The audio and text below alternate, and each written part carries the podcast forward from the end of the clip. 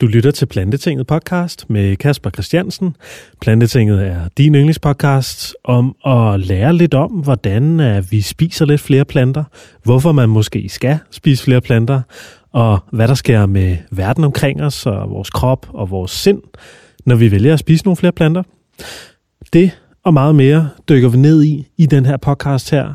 Øh, så vidt muligt hver uge, hvor at øh, den udkommer, den her, og jeg inviterer nogle spændende gæster forbi mit lille studie på Sortedam Dosering 55 hos Dansk Vegetarisk Forening. Og her sidder jeg sammen med Natasha Dempel, som også er med i Plantetinget, og vi sidder og har nogle spændende hyggesnakke. Og i dag, der har vi inviteret en herre, der hedder Thomas Eriks, forbi studiet til en lille snak om julemad og om, hvad man egentlig gør, når man er plantespiser og måske gerne vil navigere i julen, både som øh, socialt arrangement, men også øh, julemad og alt det, der rører sig omkring det arrangement. Så super spændende podcast, vi er klar til dig. Og lige inden jeg går i gang, så skal jeg sige, at Plantetinget er en del af Dansk Vegetarisk Forening. Du skal blive medlem, hvis du ønsker et grønnere Danmark. Og øh, ja, udover det, så vil jeg bare klippe over til den samtale, jeg havde med den kære Thomas. Vi sidder jo på, på Sortedam Dosering 55 hos Dansk Vegetarisk Forening. Og øh, det er jul. Det er simpelthen jul. Og øh, i den anledning, så har vi simpelthen inviteret, øh, som jeg sagde det før, Mr. Vegan Christmas i studiet her på Sortedam Dosering, nemlig Thomas Eriksen. Velkommen i Plantetinget, Thomas. Tak skal du have. Det er en ære, som altid. Og vi har også øh, den frivillige Plantetinget. Det har vi. Natasha Demmel med. Det er mig. Velkommen til dig også. Jo, tak. Du, er jo, øh, du elsker jo jul. Jeg elsker jul. Jeg går i gang med jul. Jeg er en af de irriterende typer, der går i gang i oktober. Jeg bliver kigget skævt på. Oh, oh. Ja, Så du har allerede været i gang i, i to måneder nu det har jeg. med juledekorationer og... Hvad kalder man det? Æbleskiver. Vi sidder og spiser lidt æbleskiver nu her. Det gør vi. Som faktisk er øh, dem Thomas har taget med. Og hjemmelavet. Ej, ej, ej, det, det køber jeg, det køber jeg æbleskiver for naturligt. Jeg ville ønske, at jeg lige havde taget æbleskiver med til jer. Mine æbleskiver er rigtig gode. Men mm. det er første gang, jeg smager dem her fra Naturligt, de er faktisk ret gode. Og du har jo skrevet en bog, der hedder Vegansk julemad. Og jeg tænker, vi sådan lidt skulle starte der. Fordi du går meget op i julen som højtid. Der er en, øh, en fed introduktion i den bog, hvor du ligesom sætter stemningen. Og så er det ellers bare en, en lang potpourri med lækre retter. Så kan du ikke lige øh, starte med at fortælle os, sådan, hvad, hvornår udkom den bog, og hvad var ligesom uh, motivationen for at skrive den? Og hey, lige inden vi snakker om det, du skal også lige fortælle folk, hvem du er, Thomas. Jamen, øh, jeg hedder Thomas Eriks, og jeg er gammel. jeg er 32 år i talende stund. øhm, så er jeg vegansk madblogger, kogebogsforfatter, øhm, og arbejder som kampagnechef i det, der hedder Plantevækst.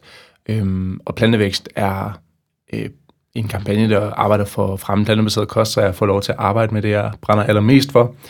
Øhm, og så er jeg tidligere gymnasielærer, har læst øh, en kandidat i engelsk og film og medier, så jeg kan godt lide, lide film og sprog, øhm, og jeg kan godt lide at, at kommunikere generelt. Og derfor blandt andet også laver jeg kogebøger, og kan godt lide at, at fremme det, det plantebaserede budskab ved ligesom at komme, komme ud og fortælle om det i medierne. Øhm, og en vigtig del af det, synes jeg også, er altså traditionerne. Det er ligesom hele omdrejningspunktet for, hvordan vi spiser, det er, at vi har en tradition for at spise på en bestemt måde. Øhm, ja, så kort fortalt lidt om mig. Mm. Og du har jo skrevet den her vegansk julemadbog. Mm. Hvorfor, hvornår er den fra, og hvorfor skrev du den?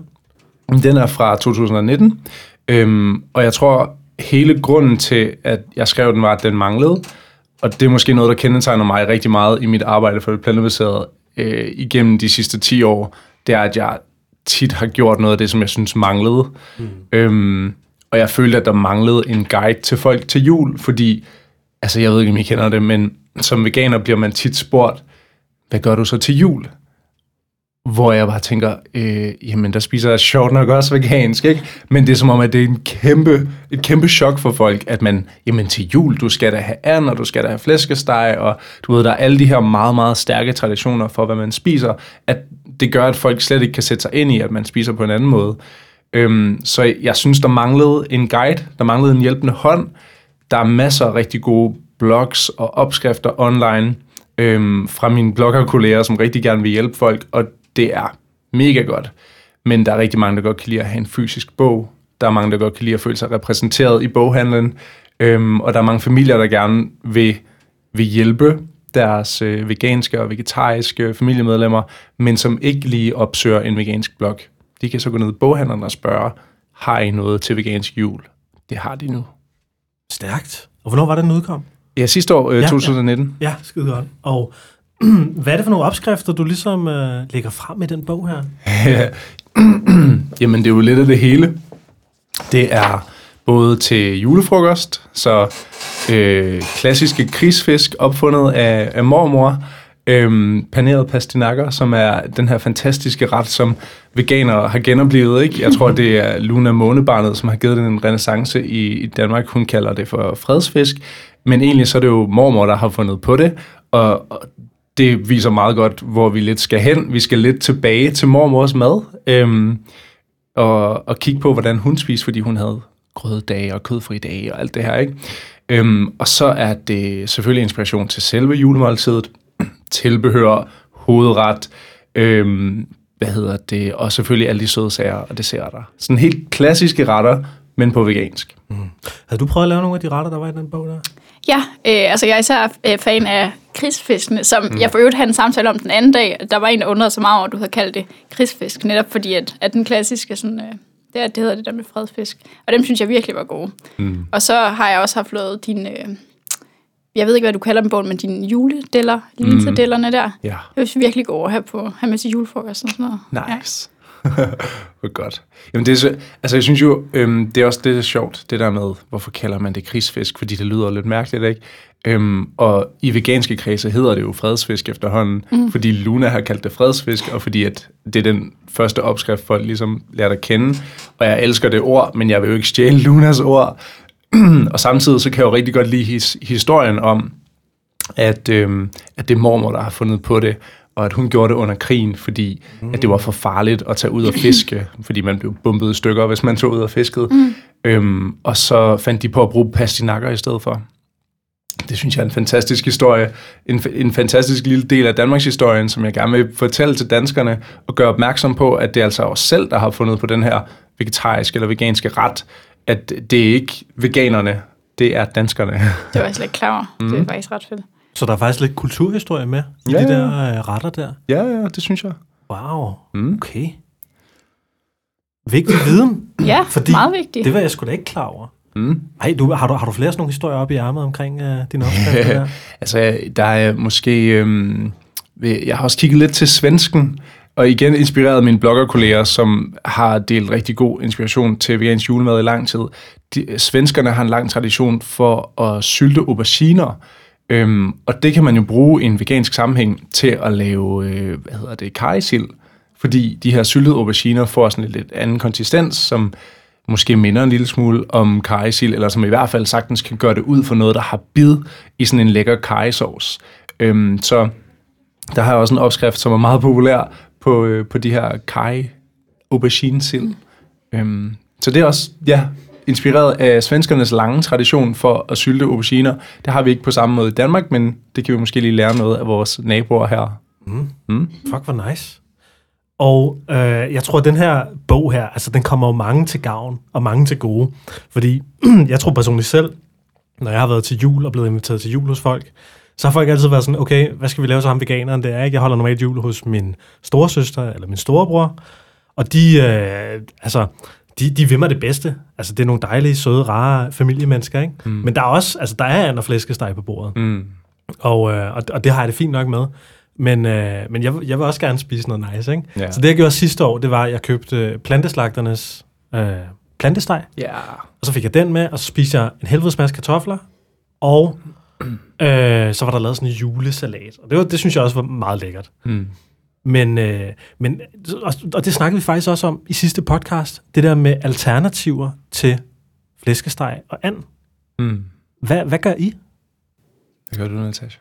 Jamen, øh, altså sidste år, der lavede jeg, og jeg kan ikke huske, hvem det er, men der var øh, morsbrød. Jeg kan ikke huske, hvem der lavede den opskrift. Det er plantepusherne. Ja, plantefusion. Den var, den var jeg ret glad for. Den har jeg også haft lavet i løbet af året, og så havde de også nogle idéer til, hvordan man kunne gøre den lidt mere julet, og på nogle julekrydderi og sådan noget.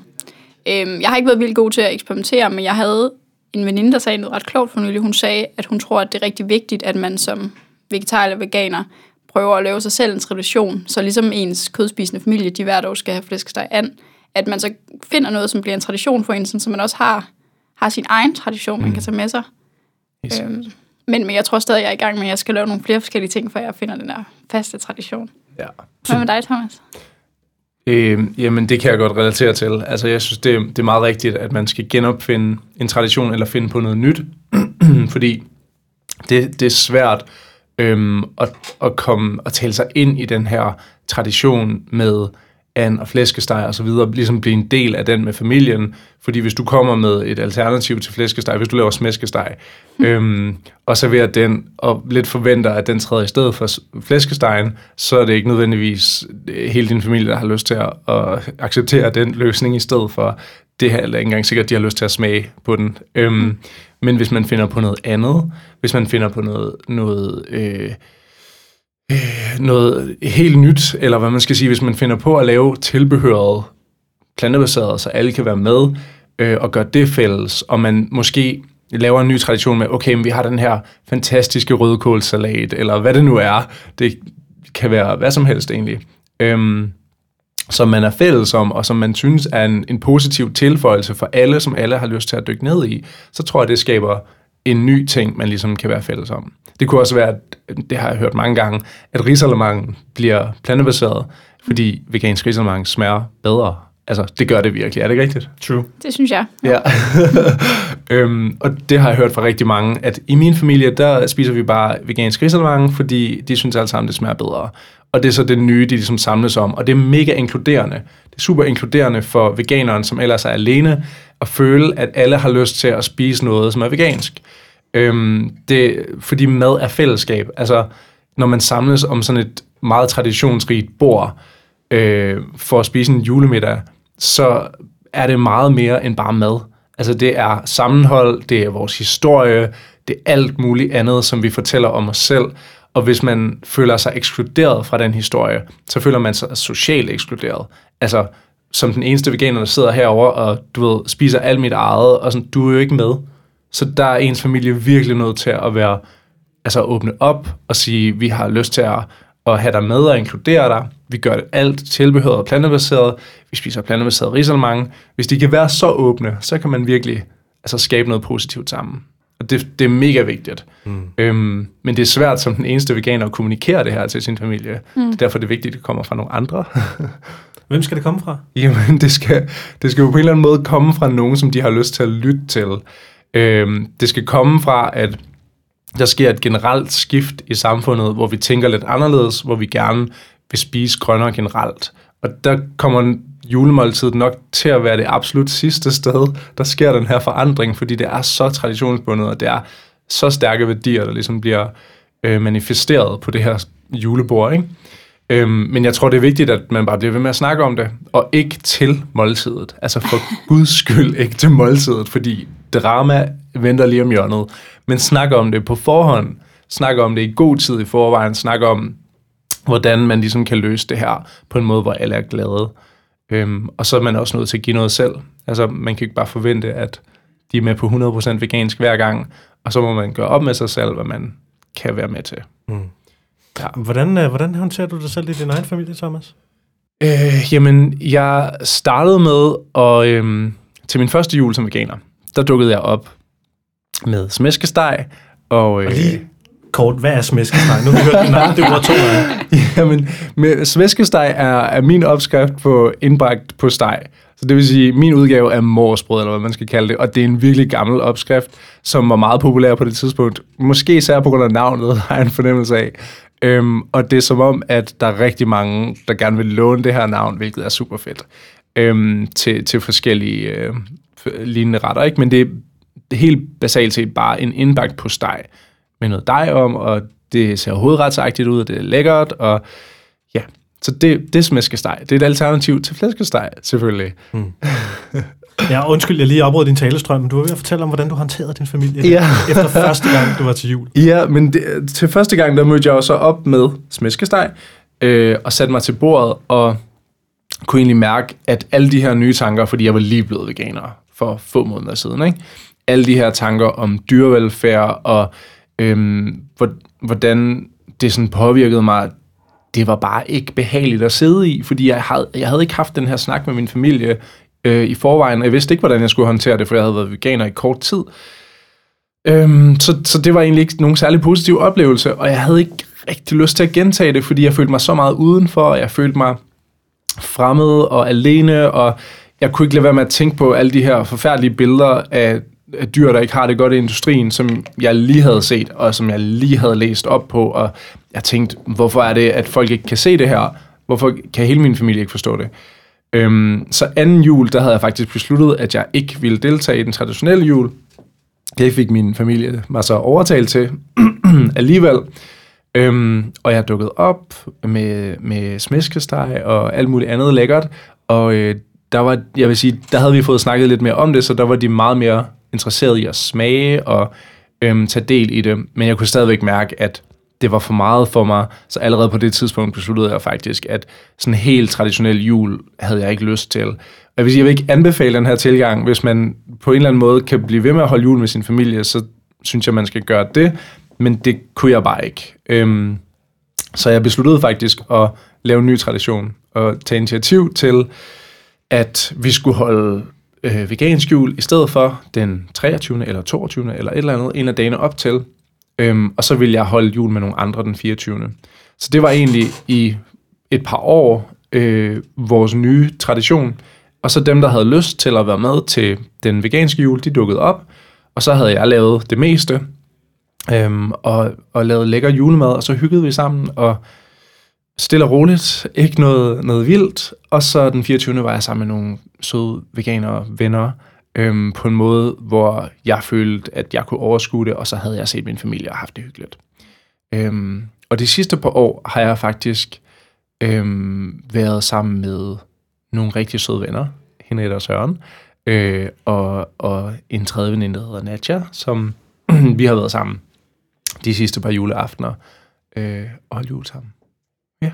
Ja. Så det er sådan, jeg har løst det. Og jeg, altså igen, så vil jeg sige, at det er ikke nødvendigvis det mest anbefalesværdige. Hvis man kan finde en anden vej, hvor man stadigvæk kan være sammen med sin familie, så skal man gøre det. Men, men det skal føles rart. Altså. Okay, så du, din anbefaling er, at man skal være kompromissøgende frem for kompromilløs? Ja, helt klart. Øhm, og, og det vil jeg sige, at det er jeg også i rigtig mange sammenhænge, men jeg kan bare mærke, at lige præcis det her, fordi det er så traditionsbundet, og det er så stærke værdier og sådan noget, det er bare svært for mig, mm. må jeg bare anerkende. Øhm, og så skal man så skal man skulle stå ved sine egne følelser, og, øhm, og være tro mod sig selv, eller hvad man skal sige. Mm.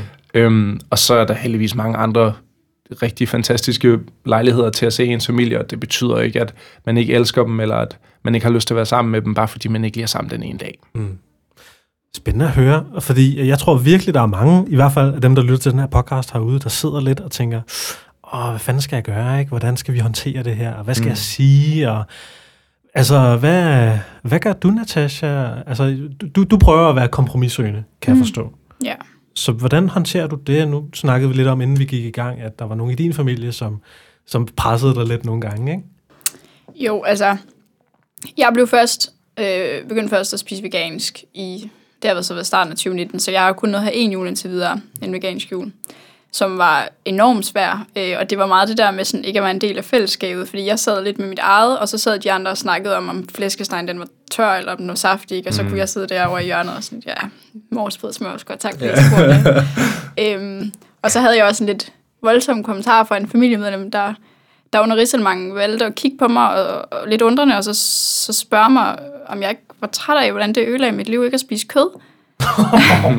så det var, så jeg var, så var, det var sådan lidt, det var sådan lidt øh, en mærkelig kommentar på, og du ved, jeg sagde bare, jeg synes, det var, det var det trist, hvis ens lykke afhænger af, at man spiser kød, og så gik vi lidt videre på det, men mm.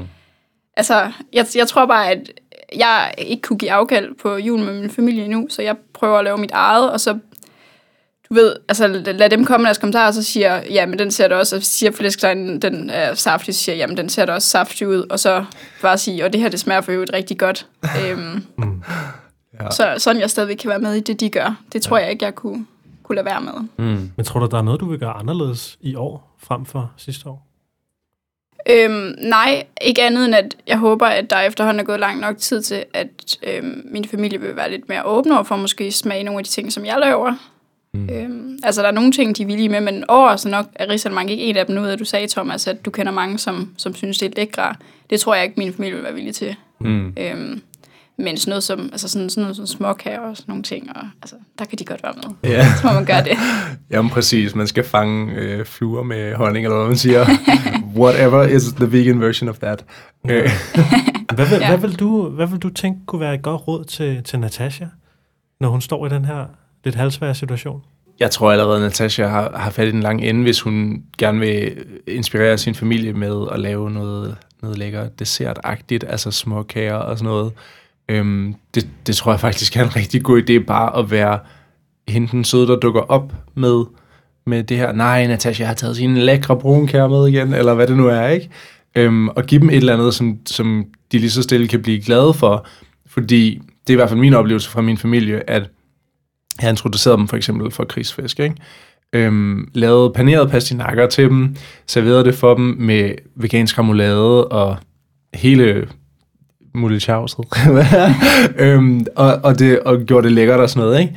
De elskede det. Mm. Altså, de elskede det. De, de sagde, det var bedre end fiskefilet, og bedre end, du ved, noget andet ej, lignende, de nogensinde havde smagt. Det var sådan, wow, de her de er gode, ikke? Øhm, og det gjorde, at de havde lyst til at smage noget andet vegansk julefrokostmad. Øhm, og det gjorde, at vi ligesom havde det at være fælles om, at når vi skal til julefrokost, Thomas laver krigsfisk. Åh, oh, vi glæder os til krigsfisk. Og det gjorde, at jeg ligesom fik erstattet en ting på, øh, på julefrokostbordet, Altså i stedet for, at der er fiskefilet, så er der kommet krigsfisk nu, ikke? Øhm, og så kan jeg ligesom stå for det, og så er jeg inkluderet på den måde. Og så kan det være, at man kan alliere sig med nogen. Det føler jeg tit er en, et rigtig godt råd. Altså alliere dig med din allerbedste kusine, eller din allerbedste moster, eller hvem det nu er, som er mest åben over for det plantebaserede. Og så tal med dem en til en. Det skal ikke være den situation, hvor I allerede står der. Det skal være på forhånd, hvor man lige tager privat kontakt og skriver, eller siger, ringer til dem, siger, hey, yndlingskusine, jeg, jeg, vi skal til det her julearrangement om ikke så lang tid, øhm, og jeg kan se, at jeg kommer til at stå relativt alene med det. Kunne du ikke tænke dig at hjælpe mig med noget?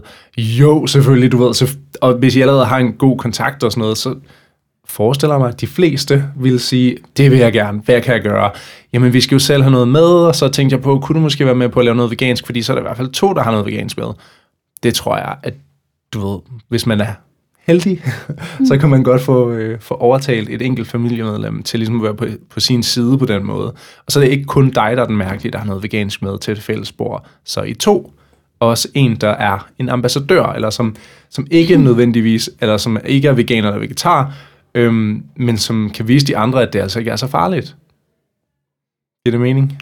Det gør det. Jeg synes, det er sindssygt godt råd. Sindssygt godt råd.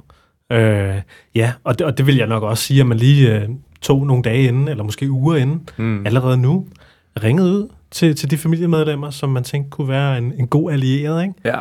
så man øh, ja, måske har den øh, indforståethed. Mm.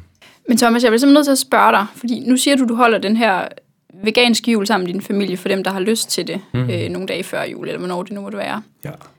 Er, er, altså, hvad er deres kommentar til det mad, der bliver serveret? Det de kunne ikke sådan begynde at overveje måske at holde den, den 24. med det mad også. Altså, er de positive omkring det? Hvordan, øh... Øhm, jeg vil sige, det, det var primært min mormor, min mor og min bror og jeg, der samledes til den her dag. Mm. Øhm, og de var i forvejen mega åbne over for det. Altså, de elskede det. Altså, min mormor var 92, da hun døde, ikke? Og de sidste par år, det- hun var bare vild med det. Hun synes, det var fantastisk. Øhm, så hvis en gammel mormor på 92 kan, så tænker jeg også nogle gange, hvem kan så ikke? Altså, Ja.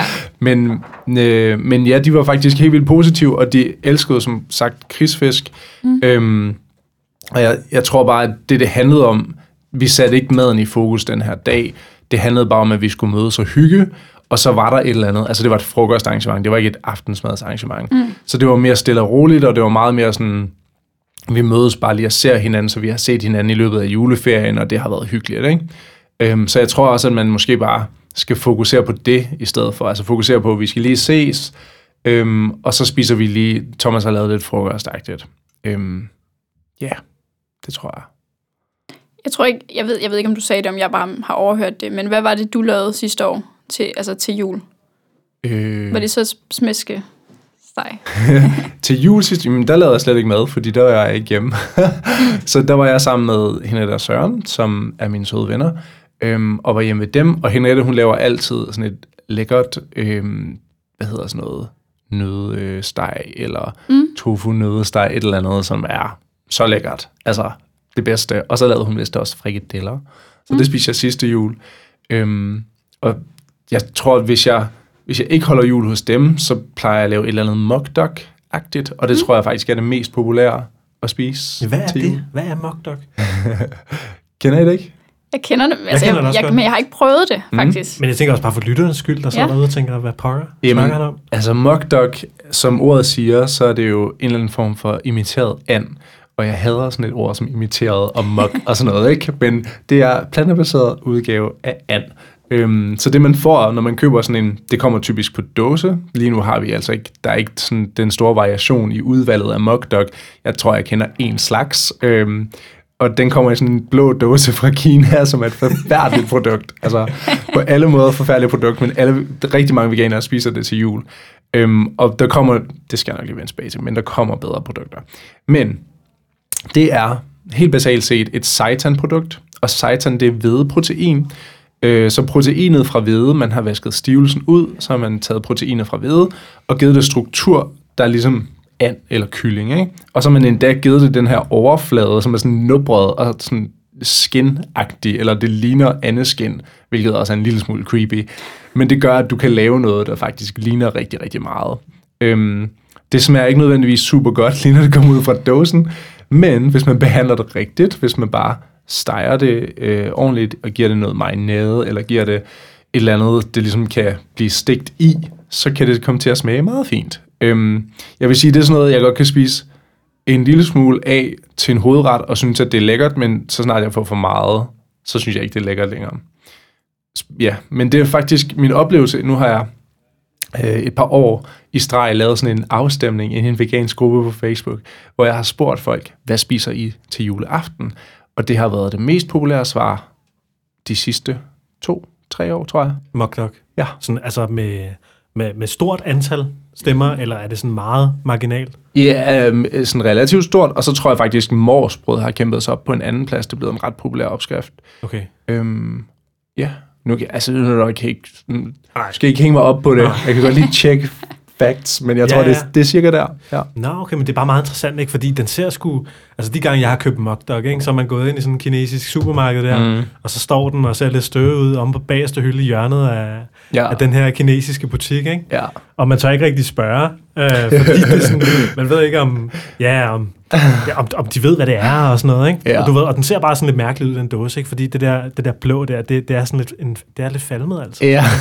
Det ser bare virkelig underligt ud. Og det sjove er, Kasper, at da jeg startede med at købe sådan en dåse, ikke, som er sådan 7-8 år siden eller sådan noget, da jeg opdagede, at det eksisterede, jeg tror, den kostede 12 kroner. Ja. I dag koster den 30 kroner, eller et eller andet, altså Ja, sådan ja, ja, ja. 25-30, det er, Hold da op. og det koster det jo ikke at lave den. Nej, købmændene har luret. Ja, og det er jo fordi, der bare er sket en eksplosion af efterspørgsel lige op til jul fra ja, veganere, der har opdaget det her. Ikke? Øhm, og resten, det kan, jeg har også oplevet, at de har sat prisen op, op til december, så man kan købe den i resten af året for 15-20 kroner eller sådan noget, og så op til december, så kommer den lige til at koste en 10 og mere. Ja. Og der er meget godt tip og at være opmærksom Ja, på. præcis. Du, du sagde lige før, at der, at der kommer nogle nye produkter på vej Ja. i den genre der. Jamen præcis, fordi jeg har set, øhm, at der faktisk er nogle iværksættere, der er i gang med at lave et dansk øh, alternativ til den her blå dåse. Og det bliver god kvali, du ved. Så det glæder mig personligt rigtig meget til at se en, en dansk produceret mokdog. Jeg ved ikke, om det er også økologisk, det håber jeg. Øhm, som er god kvali, så vi kan få noget mokdog, der er lidt bedre end den der blå dåse fra Kina, ikke? Det lyder simpelthen så suspekt, ikke? Ja. Jeg tænker, dem, der sidder derude og lytter til det her, ikke ved, hvad vi snakker om. Ikke? Men, øh, men ja, Jamen, det er også et, øh, det er virkelig nice produkt. Ja. Det er virkelig lækkert. Øh, og fedt, fedt lige at forvente alt det her med, øh, med julen og juletiden og sådan noget. Jeg tror, der er rigtig mange, der sidder og har sådan lidt øh, håret i klemme med de der sociale arrangementer der. Mm. Så det er øh, mega spændende at høre dine refleksioner omkring det. Jeg ved ikke, om jeg selv sådan kunne komme med, med et indspark til det. Jeg tror også bare, jeg har været sindssygt heldig, altså med min familie, ikke? Mm. Og ja, min, øh, min mor er en gammel hippie og meget forstående, og du ved, ja, ja, det, det er fint nok, ikke? Så laver vi bare noget til dig, Kasper. Fedt. Så på den måde så har jeg altid været sådan lidt forkælet, tror jeg også. Ja. Øh, men der er selvfølgelig nogle, øh, nogle familier også, hvor fronterne virkelig kan blive trukket hårdt op. Mm. Så øh, Vil din familie gerne spise noget af dit? Hvad, hvad har du typisk med? altså jeg kan huske sidste år, ikke? Nu, nu har jeg holdt en del øh, jul øh, i Thailand mm. i, i nogle år, fordi jeg, jeg bare ikke magtede dansk jul, fordi jeg synes, det var sådan lidt for, for materialistisk og for, øh, ja, for meget... Øh, for meget kød, altså. Mm. ikke, for, ikke for at lyde total øh, veganer-lejr-agtig, Mm. mm. men bare fordi, at ja, det, havde jeg, det, det, det, det kunne jeg bare ikke overskue på det tidspunkt i mit liv. Men, men så var jeg så til jul sidste år hos min storebror. Eller var det? Nej, forrige år. Eller var det sidste år? Nå, men det kan jeg ikke huske. Jeg havde, jeg havde i hvert fald planteslagternes plantesteg med, så meget mm. kan jeg huske. Ja. Og, øh, og den sad jeg bare ude for mig selv og sådan noget. Men, men der blev smagt på den. Mm. Men, øh, men ja, jeg kan også stadig godt mærke, altså der er lidt, øh, jeg føler en lille smule, der er lidt, øh, jeg vil ikke sige, der bliver ikke kigget skævt til det, men, men jeg, jeg føler mig stadig en lille bitte smule udenfor. Altså det Mm. mm. fedeste for mig ville selvfølgelig også være, hvis vi alle sammen bare kunne spise det samme. Ja. Altså det ville jeg synes var sindssygt nice. Mm. Mm. Og så synes jeg virkelig, det lyder fedt, at du har haft den der oplevelse med krigsfisk, ikke? hvor hele Mm. din familie bare siger, wow, det er det sygeste nogensinde. Ja. Altså, den, den, den drømmer jeg om at få, Mm. mm. ikke? Den Helt oplevelse af, jeg kan, jeg kan smide en eller anden plantesteg, eller en morsbrød, eller en smæskesteg, eller en mugdog på bordet, Ja. og folk bare er sådan, åh, det skal vi bare erstatte alt med den her, det her år, ikke? Ja. Altså, det vil være drømmen for mig. Helt sikkert. Men, men jeg tror ikke, jeg vil være meget optimistisk, hvis jeg troede på, at jeg ville nå dertil, men det gør jeg nok ikke. Mm. Men øh, ja. Men, men familier er også forskellige, ikke? Og folk er forskellige og sådan noget. Vi, er jo- jeg er jo bare sådan en kartoffeldansker, ikke? altså, og der er, der er stærke traditioner i sådan en... Uh, Ja, altså jeg kommer virkelig også fra sådan en familie, hvor alting er brunt i brunt, og mm. Kød med sovs og kartofler. Og, men, men jeg føler, at vi alligevel har rykket os en del, øhm, og jeg føler, at de fleste danskere har rykket sig en del. Ja. Altså man kan jo se, at over halvdelen af danskerne siger, at de gerne vil spise mindre kød. Øhm, til gengæld føler de også, at det er svært, at de kan ikke finde ud af det, og så skal man jo have noget hjælp. Men jeg synes, at, at noget andet, vi sådan skal, ligesom jeg sagde før, at noget andet, vi skal have hjælp med, det er at forstå, hvor vigtigt det her det er, fordi der er rigtig mange, der taler det ned. Øhm, det kan man især se på sociale medier, at folk de siger sådan, at de skal bare slappe af og spise noget kød eller et eller andet. Ikke?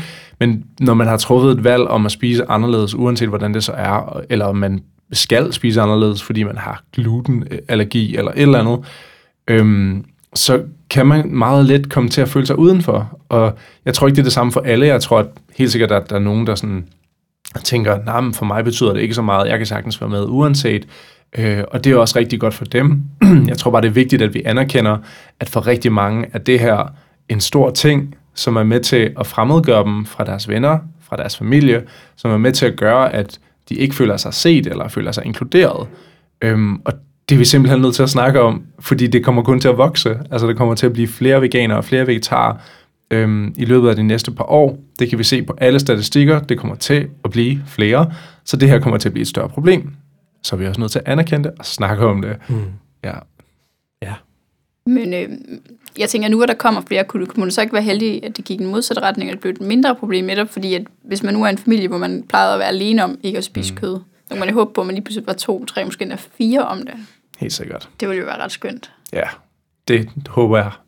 Jeg håber, du har ret. Det håber jeg også. Altså, som det ser ud, er det jo især de unge, der går forrest. Så det kunne være, at man var så heldig, at der var en fætter eller kusine, som på, var på samme alder som en selv, øhm, som blev vegetar eller veganer, og man skulle holde jul sammen, og så på den måde blev det lidt lettere. Mm.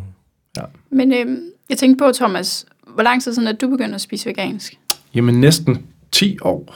Okay. Lige om lidt. Ja, 9 år. Det. Og hvad skete der? Hvad ændrede det for dig? Åh, oh, ja. oh, skal vi derhen? Jamen, øhm, det, det var... Altså, jeg blev inspireret især af dokumentarfilm. Jeg havde en, en periode i mit liv, hvor jeg var mellem uddannelser, det vil sige mellem min kandidat og min, øh, min bachelor, altså jeg var færdig med bacheloren, øhm, og havde et år fri, hvor jeg skulle arbejde og rejse og sådan noget, hvilket ikke skete, fordi det var svært at finde arbejde. Øhm, og så, så endte jeg med at arbejde i et supermarked, efter at have været arbejdsløs i lidt for lang tid. Men i løbet af den her periode, der så jeg dokumentarfilm, øhm, og også fordi at jeg vidste, at jeg skulle tilbage på studiet og studere øh, film og medier. Øhm, og så synes jeg, det var studierelevant, og jeg synes, det var interessant at se nogle dokumentarfilm. Så jeg googlede sådan, verdens bedste dokumentarfilm. Så kom der alle mulige lister frem, ikke? og så begyndte jeg bare fra en ende af at se nogle af de her. Der stødte jeg så på en film, der hedder Food Inc., som handler om, hvordan hele fødevareindustrien er skruet sammen. Den fik mig inspireret til at reflektere lidt mere over, øhm, hvor min mad den kommer fra, og, øhm, og måske se nogle flere dokumentarfilm af den her slags. Øhm, så stødte jeg på en dokumentarfilm, der hed Earthlings. Og Earthlings, det gisper allerede i rigtig mange, er jeg sikker på, når de hører ordet. Men det er en dokumentarfilm, som handler om alle de ondeste måder, vi behandler dyrene på i industrien, i de forskellige industrier. Så hvordan vi behandler dyrene på mm, i, øh, i tøjindustrien, i madindustrien, i øh, underholdningsindustrien.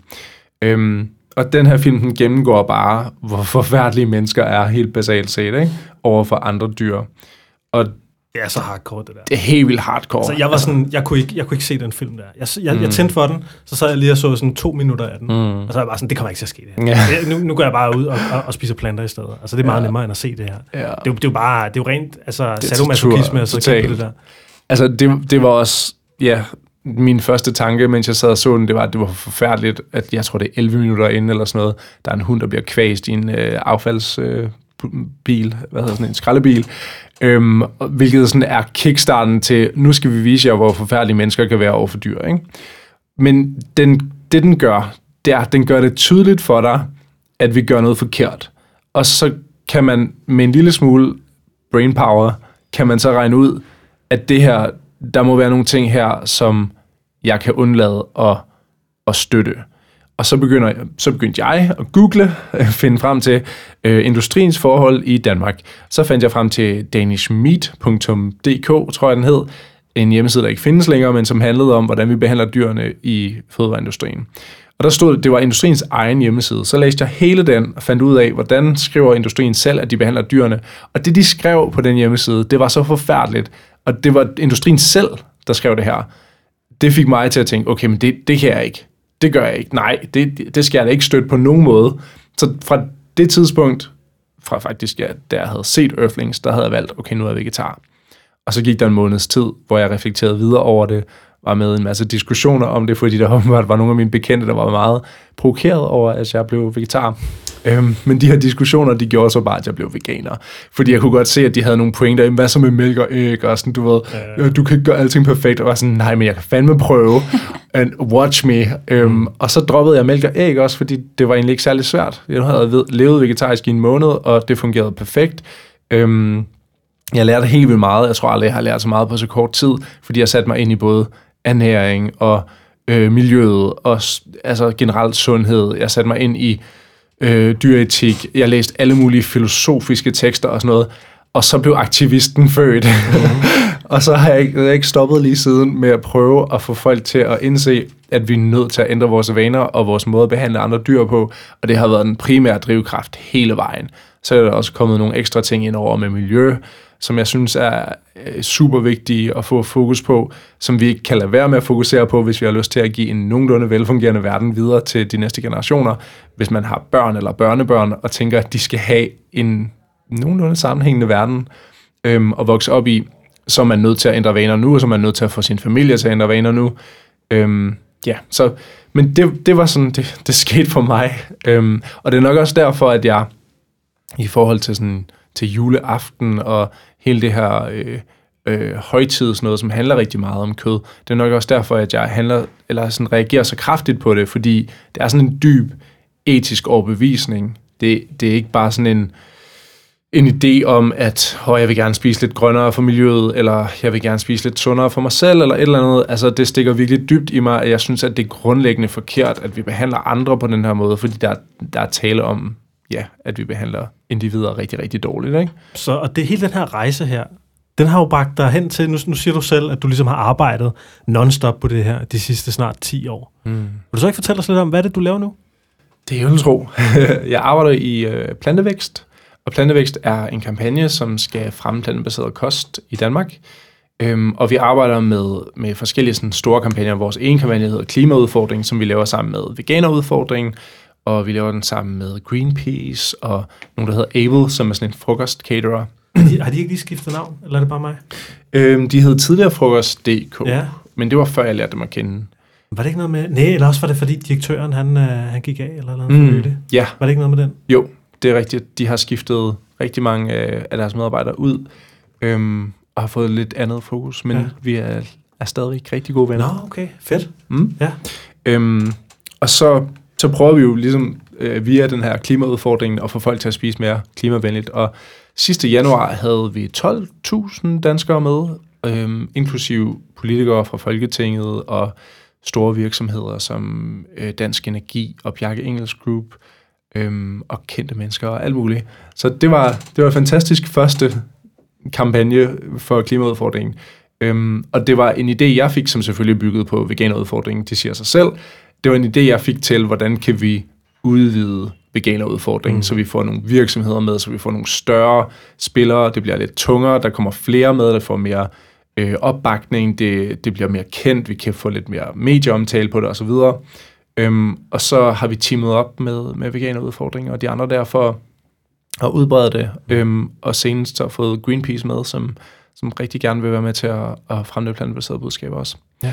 Ja, så det er en kampagne, vi laver. Og så laver vi øh, plantepriserne også, hvor vi uddeler priser til nogle af dem, der går forrest på den plantebaserede bølge i Danmark, øhm, som er igen inspireret af noget, jeg tidligere selv har lavet. Øhm, årets veganske priser. Har du ikke også vundet sådan en? Jeg tror, jeg har været nomineret en del gange til alt muligt, men jeg har sgu ja. aldrig rigtig uh, fået, fået den der fine, fine arm stående derhjemme. Det må vi have lavet om på. Der må, Ja, ja, der må ja, snart komme en ny altså- runde. Ja. Du, uh, du må bare uh, sætte mig på listen. Men jeg laver det ikke mere. Nu laver, Nå. jeg, altså, nu laver jeg plantepriserne. Ikke? Øhm, og plantepriserne igen, lidt andet formål. Altså formålet er at være mere bred. Så hvor årets veganske priser er mere ment som sådan en intern ting, der Mm. ligesom skal styrke fællesskabet og styrke øh, motivationen, eller hvad man skal sige, til at, at lave mere aktivisme for, for dyrene og for pl- planeten, så er øh, plantepriserne skruet sammen for at inspirere de store virksomheder, kokkene, de kendte, politikerne. Så der, der kommer vi ikke til nødvendigvis kun at nominere en veganer, eller at det er en veganer, der vinder. Hele formålet er netop, at det skal være bredere og mere kendt, øh, og, og sætte fokus på nogle af dem, som fremmer plantebaseret kost, uden nødvendigvis at gå hele vejen. Mm. Øhm, ja, og så laver vi virksomhedssamarbejde, og øh, sidder og, og guider nogle virksomheder og rykker dem lidt i den grønnere retning, hvilket er super spændende. Altså, jeg er virkelig vild med, med det her arbejde med virksomhederne. Øhm, også fordi de typisk rigtig gerne vil det. Altså, der, og vi arbejder nærmest kun med virksomheder, som, som gerne vil det. Altså, der er ikke nogen grund til at vælge dem, der ikke vil, fordi der er rigeligt, der gerne vil af store virksomheder. Ikke? Øhm, de vil det rigtig gerne, men typisk er det også ikke særlig gode til det. Altså, de ved ikke særlig meget om det. Og man kan sige, når jeg har arbejdet med det her i 10 år, har ja, relativt meget erfaring inden for det plantebaserede, har set al udviklingen ske fra det der fra, at vi øh, stod nede i en helsekostbutik og ledte nede i et støvet hjørne efter sojamælk. Har I det? Ja, men den står vist derhen, og den koster 30 kroner, og den smager jo et rigtig dårligt. øhm, og ost, det fandtes ikke, og du ved, der var mange begrænsninger på det tidspunkt. Men at gå derfra til der, hvor vi er i dag, hvor man kan finde fantastiske veganske produkter på hylderne i alle supermarkederne, Øhm, der er altså sket nogle ting undervejs. Der har været nogle fiaskoer. Øh, øh, om og skål, kold skål. Ja, du ved, der har været et par stykker. Mm. Shout out til Henrik fra Naturlig. Ja, ja. øhm, og øhm, ja, så, så det har givet en del erfaring. Og så har jeg selvfølgelig også læst en hulens masse litteratur om det her forskning, for at kunne finde ud af, hvordan hjælper jeg bedst de her virksomheder øh, med at komme i en grønnere retning. Og så har jeg kolleger i, i resten af, af Europa, som ved rigtig meget om det, og som har, som har lavet lignende ting før. Lad os lige snakke lidt om det der. Du, du sagde klimaudfordringer. I havde fået næsten 12.000 med, Ja. og det var blevet kæmpestort.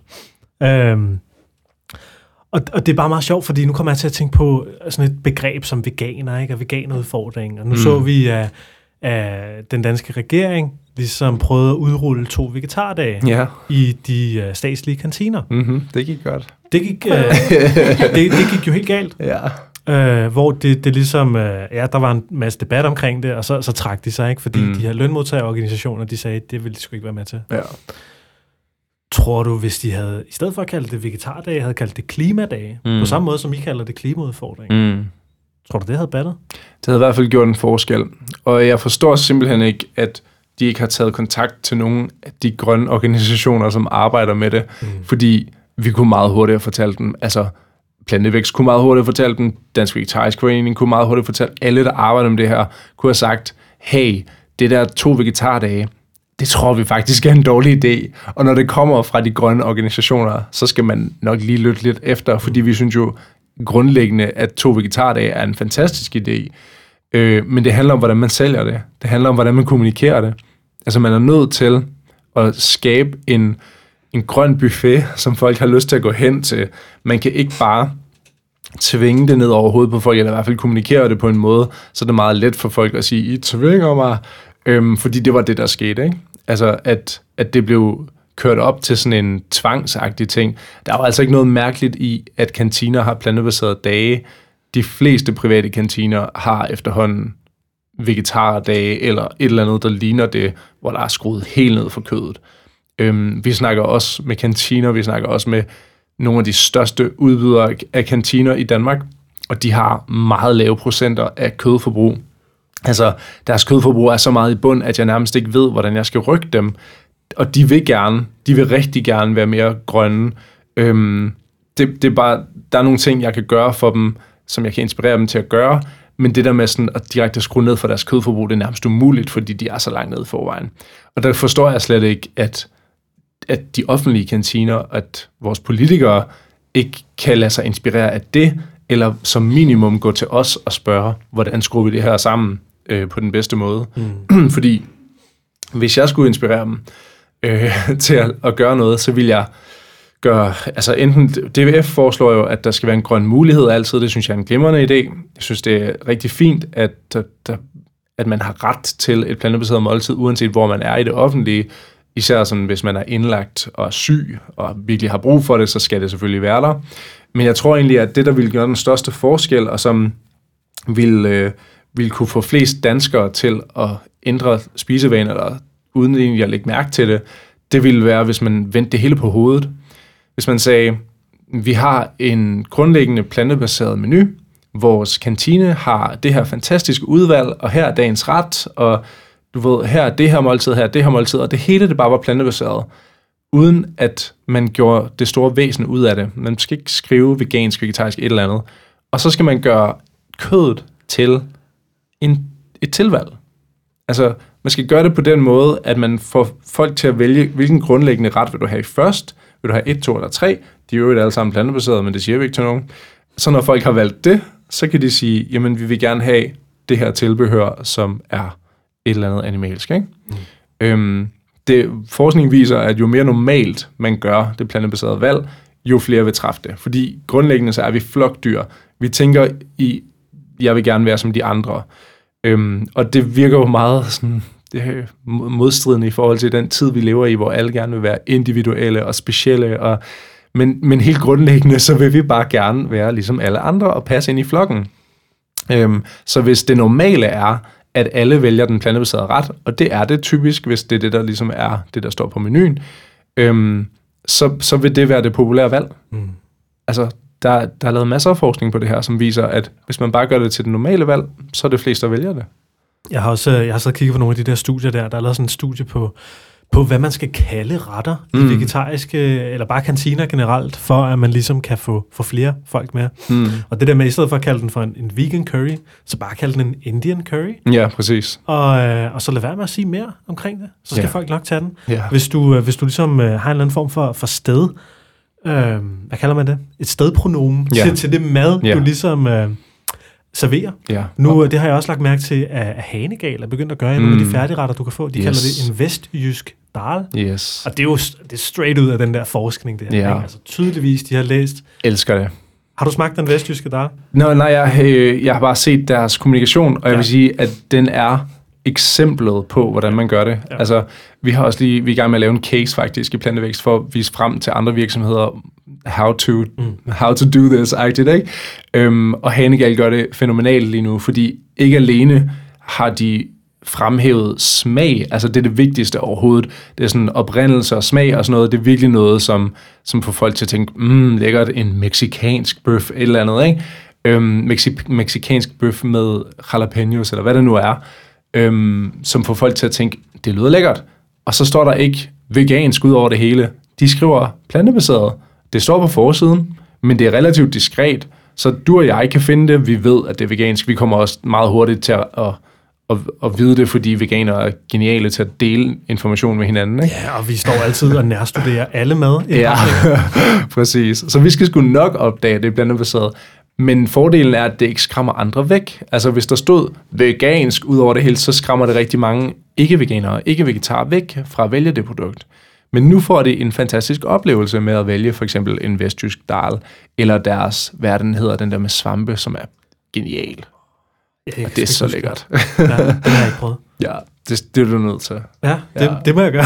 jeg er må sådan- forbi hjemme bagefter. Det er noget med nedkogt i rødvin, eller sådan noget, ikke? Altså sådan en virkelig umami lækker ret med svampe og, sådan, og ærteprotein, som er sådan kødagtigt. Ja, så jeg tror ja. faktisk, der er mange, der vil vælge den. Og så fordi der både er bid fra det her ærteprotein, og der er svampe og masser af umami og sådan noget, jeg tror, der er mange, der aldrig vil opdage, at den er plantebaseret.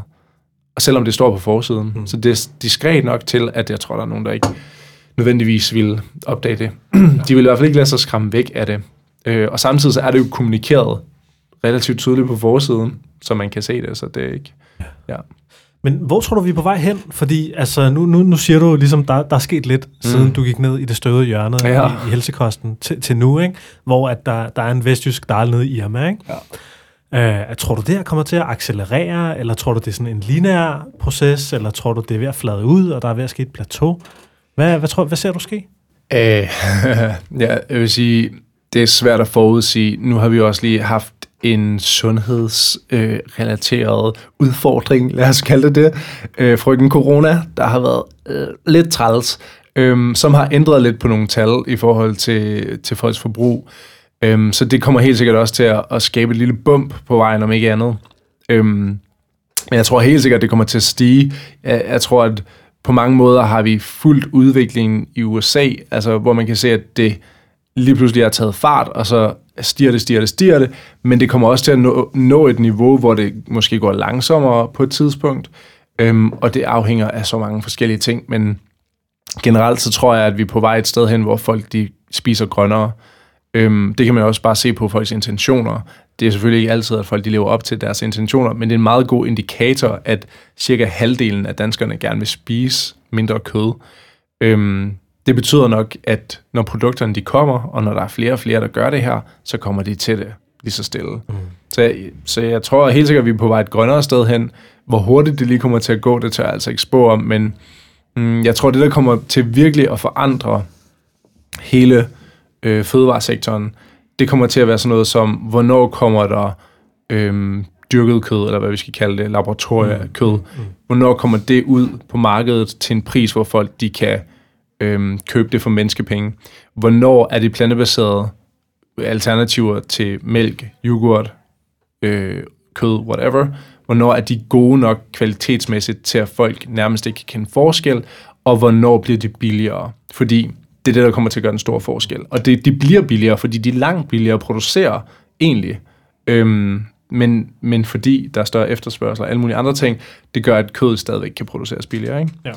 Så, ja, så på et eller andet tidspunkt, så krydser de her to linjer, og så begynder, så begynder alle dem, der kan se økonomiske fordele i det, og som ikke øhm, bliver, øh, hvad siger man, at, at smagen stadigvæk er der, øhm, de begynder at købe det også. Ja, Så på- du er optimistisk? jeg er meget optimistisk. Det, det tror jeg også, man, man skal være i mit arbejde. Øhm, men så tror jeg altså også fordi, at jeg bliver påvirket af alle dem, jeg møder i mit arbejde. Ikke? Altså jeg bliver påvirket af alle de her øh, virksomheder, som gerne vil det. Det er jo det, er det, der gør mig optimistisk. At der er så mange, der står på trummen for, at vi skal en grønnere vej. Så det tror jeg helt sikkert, vi kommer. Godt. Ja. Dejligt. Dejligt at høre, at mm. du Mm. også er optimist. Vi har mange optimister med i det her podcast. ja. Det, det, det kunne være spændende også at have en pessimist med ind en dag, ikke? Og prøve, Jo. prøve at snakke med dem. Oh, ja. Ja. Men jeg har da sådan lidt, du ved, den her podcast her, ikke? det skal også være sådan lidt, altså jeg synes, den skal være sådan lidt empowering, sådan så folk, de går og lytter til den, og de Helt tænker, sikkert. shit, hvor nice. Ja. Nu er jeg bare totalt pumped, ikke? Ja. Men øh, jeg tænker, nu er det jo første adventdag. Det er i hvert fald første advent, når I lytter til det her afsnit her. Så Thomas, har du en yndlings juletradition? Eller er der et eller andet i december, som du altid ser frem til, eller er du faktisk sådan lidt anti-jul? Du må lige fortælle os lidt mere om det. Ej, jeg kan jo ikke være anti-jul, når jeg har en julebog. jeg vil sige, jeg er ikke så meget til julepynt og sådan noget generelt egentlig. Jeg synes, at lyskæder er det hyggeligste i hele den mørke tid. Ikke? Jeg synes, det er så hyggeligt, at der er lyskæder rundt omkring på altaner og i vinduer og sådan noget. Øhm, ja, men jeg kan godt lide det der med at tænde lys i mørket, og egentlig også i overført betydning. Altså, at man kan samles med nogen i den mørke tid, fordi altså, jeg bliver altså lidt små deprimeret af, at der er mørkt så tidligt, og Er du sindssyg, mand? øh, jeg savner solen allerede, ikke? Øhm, så, så synes jeg, at det er en oplagt mulighed for at mødes med nogen, når man må, øh, og hygge sig med at spise æbleskiver og vafler og drikke kakao og få lidt, lidt julesul på maven, så, så man kan smide det igen til januar. Ja, og den der klimaudfordring, den kører jo til januar. Ja, og vi lader lige sove tømmermændene ud den 1. januar. Okay. Så vi starter den 2. januar, når, I, når I har fået pizza og hygget med, øhm, med tømmermændene. Mm. Og sit X-Factor. Plejer de ikke at vise X-Factor 1. januar? Det, det tror jeg. Øhm, så ja, den starter 2. januar, og man kan gå ind på klimaudfordring.dk, melde sig til, og man skal melde alle sine venner til, og hele sin familie, og så skal man bare ellers i gang med den sundeste og mest miljøvenlige og dyrvenlige og inspirerende januarudfordring. Ja, Ja. ja. Hvor, har, har I noget sådan benchmark på, hvor mange I satser på kommer med i år? Altså, jeg vil gerne have flere end sidste år. Jeg tror, det er rigtig svært, fordi det er lidt anderledes forhold. Men sidste år var jo 12.000, ikke? Ja. Hvis vi kan komme op på det, så er jeg glad. Men egentlig var mit mål 20. Okay. Så hvis vi ikke havde haft alle mulige andre udfordringer, så ville det være 20. Hvor mange af dem tror du har holdt fast i sådan en mere klimaagtig livsstil? Men det ved vi faktisk, eller sådan, vi ved, hvad deres intentioner er i hvert fald, fordi vi spørger dem, øh, når de er færdige med udfordringen. Så spørger vi dem, øh, og måske faktisk ikke lige præcis til klimaudfordring. Altså, vi har spurgt i øh, veganerudfordring, ikke? Så, og statistikken vil jeg regne med er cirka den samme. Men langt de fleste, det vil sige næsten alle deltagere, har en rigtig positiv oplevelse og siger, at de har ændret madvaner til det grønnere. Der er faktisk en forsvindende lille procentdel, som siger, at de vil spise øh, på samme måde, som de gjorde før. Så alle rykker sig i en eller anden, på en eller anden måde i en grønnere retning. Øh, jeg tror faktisk, det er cirka halvdelen, der ender med at sige, at de vil spise, øh, eller over halvdelen, der siger, at de vil spise primært vegansk efterfølgende. Øhm, så det, det virker rigtig godt. Man skal så også lige tage højde for, at det selvfølgelig er dem, der har lyst til at svare på spørgsmålene, der har svaret på spørgsmål, så det er ikke alles svar, vi får. Det er jo det er svært at lave statistik på sådan noget på den måde, ikke? Men, men generelt set, så har folk en rigtig positiv oplevelse. Det kan vi også se i, i Facebook-grupperne og sådan noget. Så ja. Fedt. Mm. Fuck, hvor nice. Ja. Har I prøvet veganudfordringen, klimaudfordringen? Nej. Nej, jeg er mentor på veganerudfordring. Sådan. Det er vigtigt. Dem har vi også brug for mange af. Har, du- har, du, øh, hvad, hvad, hvad, har du hjulpet folk og sådan noget? Øh, man får tilknyttet nogle personer hver måned, som så kan skrive til en, hvis de har nogle spørgsmål og sådan nogle ting. Okay. Så, Har du erfaring med det? øh, altså jeg har haft skrevet med nogle af jer, som havde brug for nogle tips og opskrifter og sådan nogle spørgsmål, nogle helt generelle spørgsmål. Okay. Hvad er det for nogle spørgsmål, folk har? Øh, det jeg sådan primært har fået, det har, det har sådan været øh, omkring, øh, ikke erstatninger, men sådan mere, hvad kan man lave, som ikke nødvendigvis kræver et kød erstatningsprodukt, men sådan mere, sådan, hvad kan man lave af, af bælfrugter og sådan mm. nogle ting. Ikke? Mm. Øh, jeg tror generelt bare, at det er noget med inspiration, når man lige skal prøve noget helt nyt. Mm. Ja, ja, ja. Ja, så det er godt at have nogen tilknyttet, som på en eller anden måde minder om en selv, eller som, som har lidt mere erfaring, øhm, tænker jeg. Mm. Ja. Det er sådan, det er en af de ting, som vi tilbyder i udfordringen, eller som veganerudfordring tilbyder, det er, at man kan få en mentor. Ikke? Man er selvfølgelig ikke tvunget til at have en mentor, men, men det kan være en kæmpe hjælp, bare at have nogen lige at ringe til og sige, øh, jeg står nede i whatever, netto, øhm, men jeg kan ikke finde ud af, hvor de veganske æbleskiver er, så kan vi sige, jamen det er fordi, du skal i Føtex. øhm, og, vi, og vi ved jo, hvor produkterne er, og vi ved, hvad der er vegansk og hvad der ikke er. Og så hvis man lige står kigger på hylden og er i tvivl om, hvad, hvad der lige har været og sådan noget, ikke? Mm. Øhm, ja, det er selvfølgelig, jeg ved ikke, hvor mange der, sådan, der gør det, når de står i supermarkedet. Jeg ved ikke, om det overhovedet er, er okay. Hvordan kan man bruge sin mentor? Må man godt ringe, når man står i supermarkedet? Øh, det er sådan lidt op til den enkelte mentor. Altså hvis man, hvis man føler, at man har tiden overskud til at være så meget i kontakt med, Mm, med ens mentees, så kan man godt det, men det er ikke, det er ikke et krav, at man skal det. klart. Så. sikkert. Cool. Jeg tror også lige så stille, vi skal til at lukke ned for dagens uh, podcastprogram. Vi har snart snakket i en hel time. Ej, men det har været så hyggeligt, Mm. og vi har fået æbleskiver. Vi har altså ikke spist op endnu. Der er, jeg skal i hvert fald lige have et par æbleskiver med derovre. Ja, og så skal du også prøve dem på min bog. Altså lige prøve at lave æbleskiver selv. Har du det æbleskivejern? Det sad vi lige og Godt, du snakkede siger om. det. Ja. Ja, fordi vi snakkede faktisk lige om det, lige før du dukkede op. Øhm, og, og min udfordring var, at jeg ikke ejer et æbleskivejern. Mm. Og så var spørgsmålet for mig Kasper jo, kan man lave dem uden æbleskivejern? det kan man altså ikke. Så skal du lave, Nej, så skal du lave, ikke det? Nej, hvordan vil du lave æbleskiver uden? Det ved jeg sgu da ikke. Jeg har aldrig prøvet at lave æbleskiver før. Men øh, så skal du lave en stor æbleskive i en gryde. en meget stor æbleskive.